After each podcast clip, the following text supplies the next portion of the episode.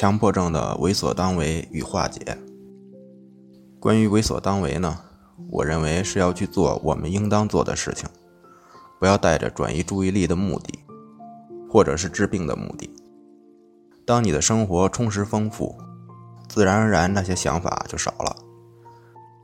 当然，还有一种观点，就是要先去化解那些强迫观念，达到内心的宁静，然后再去做事生活。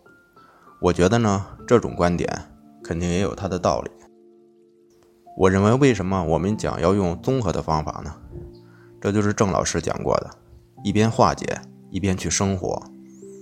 就像有的强迫症的朋友说：“我一直都在生活，都在做事，但还是没有走出来。”这就说明，一个他可能做那些事还是为了治病，这就是森田讲的精神交互作用。其实始终是在强化他的那些强迫观念，可能他也没有带着摆脱强迫的目的，因为毕竟上学、工作都还是有很多事情或者压力。这就说明他虽然在努力做事，但是他那些强迫焦虑的问题，那些背后的能量、观念认知的问题，包括习惯化了的那些东西，没有化解。这样的话，即使他在做事。其实那些强迫的东西也是如影随形。当然，这些焦虑的观念、强迫观念，肯定会给他的工作、生活带来很大的影响。然后另一个观点呢，就是要先解决这个强迫的问题，达到内心的一种宁静。比如通过觉知也好，或者什么关照、内观、禅修的一些东西。这个呢，其实一点要达到一种内心不为所动。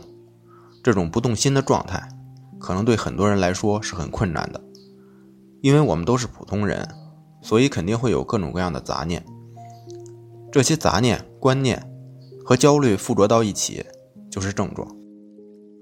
所以说，试图先治好强迫，包括我们接触的一些咨客，确实是这样想的，也是这样做的。有的人辞了工作，然后想着专门来治好强迫症。社交恐惧症这些问题，有的学生也是在寒假、暑假的时候，有的选择休学，这样专心来治他的强迫症。我们说，一个呢，脱离了自己的工作，脱离了学校的环境，当然可能暂时会给他减轻一些压力，但是可能很快他就会发现，因为强迫背后的这些能量，这些问题还在，在任何的环境。在家里，你也会想到各种各样担心的事情，所以脱离了生活的这种做法也是不恰当的。采取这两个方向的做法都是片面的，我们要结合这两种做法。其实很多事情、各种理论都有擅长的地方和不足的地方，所以企图用一种理论、一个方法去解决什么，那样是很局限的。所以我们说一定要全方面的。当然。我们说化解这些问题和为所当为生活，也不单单就是这两方面。这些问题的形成是错综复杂的，原因也是纷繁复杂的。可能是同样的强迫观念或者强迫行为，背后的原因是不一样的。包括他们的想法就是反强迫，内容也是不一样的。所以我们在咨询过程当中呢，就是要具体化，针对具体的问题，采取恰当的方法。我们强迫症、社交恐惧症的朋友，内心是非常痛苦的，这是可以理解的。但是我们说呢，其实所有的问题，无论是现实性的，还是神经症性的，还是说超我的道德良心的压力，我们说都是有方法可以解决的。强迫观念或者强迫行为、强迫意向、强迫怀疑，只要是强迫的问题，社交恐惧、回避、脸红或者签字手抖。或者当众讲话紧张出汗，怕见重要的人或者不太熟悉的人，就是只要是这些问题，都是有方法可以解决的。我们不要去担心。如果说不是这些神经症性的问题，比如其他严重的问题，那么可能就不能用心理的方法了。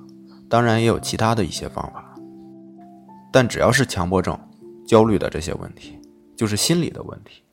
自然要用心理的方法就可以解决。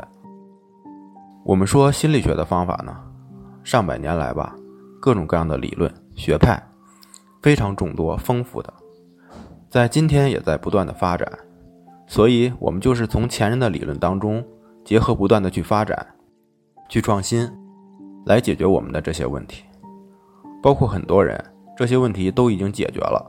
所以说，有的人会觉得这些问题很难解决，其实那只说明是你的方法不对，或者你没有理解对，没有实践对。就是这个问题，所以说，解决这些问题，就是要找到一个真正理解这些问题的人，他才能把你带出来。我们说没有捷径，其实呢，这就是捷径。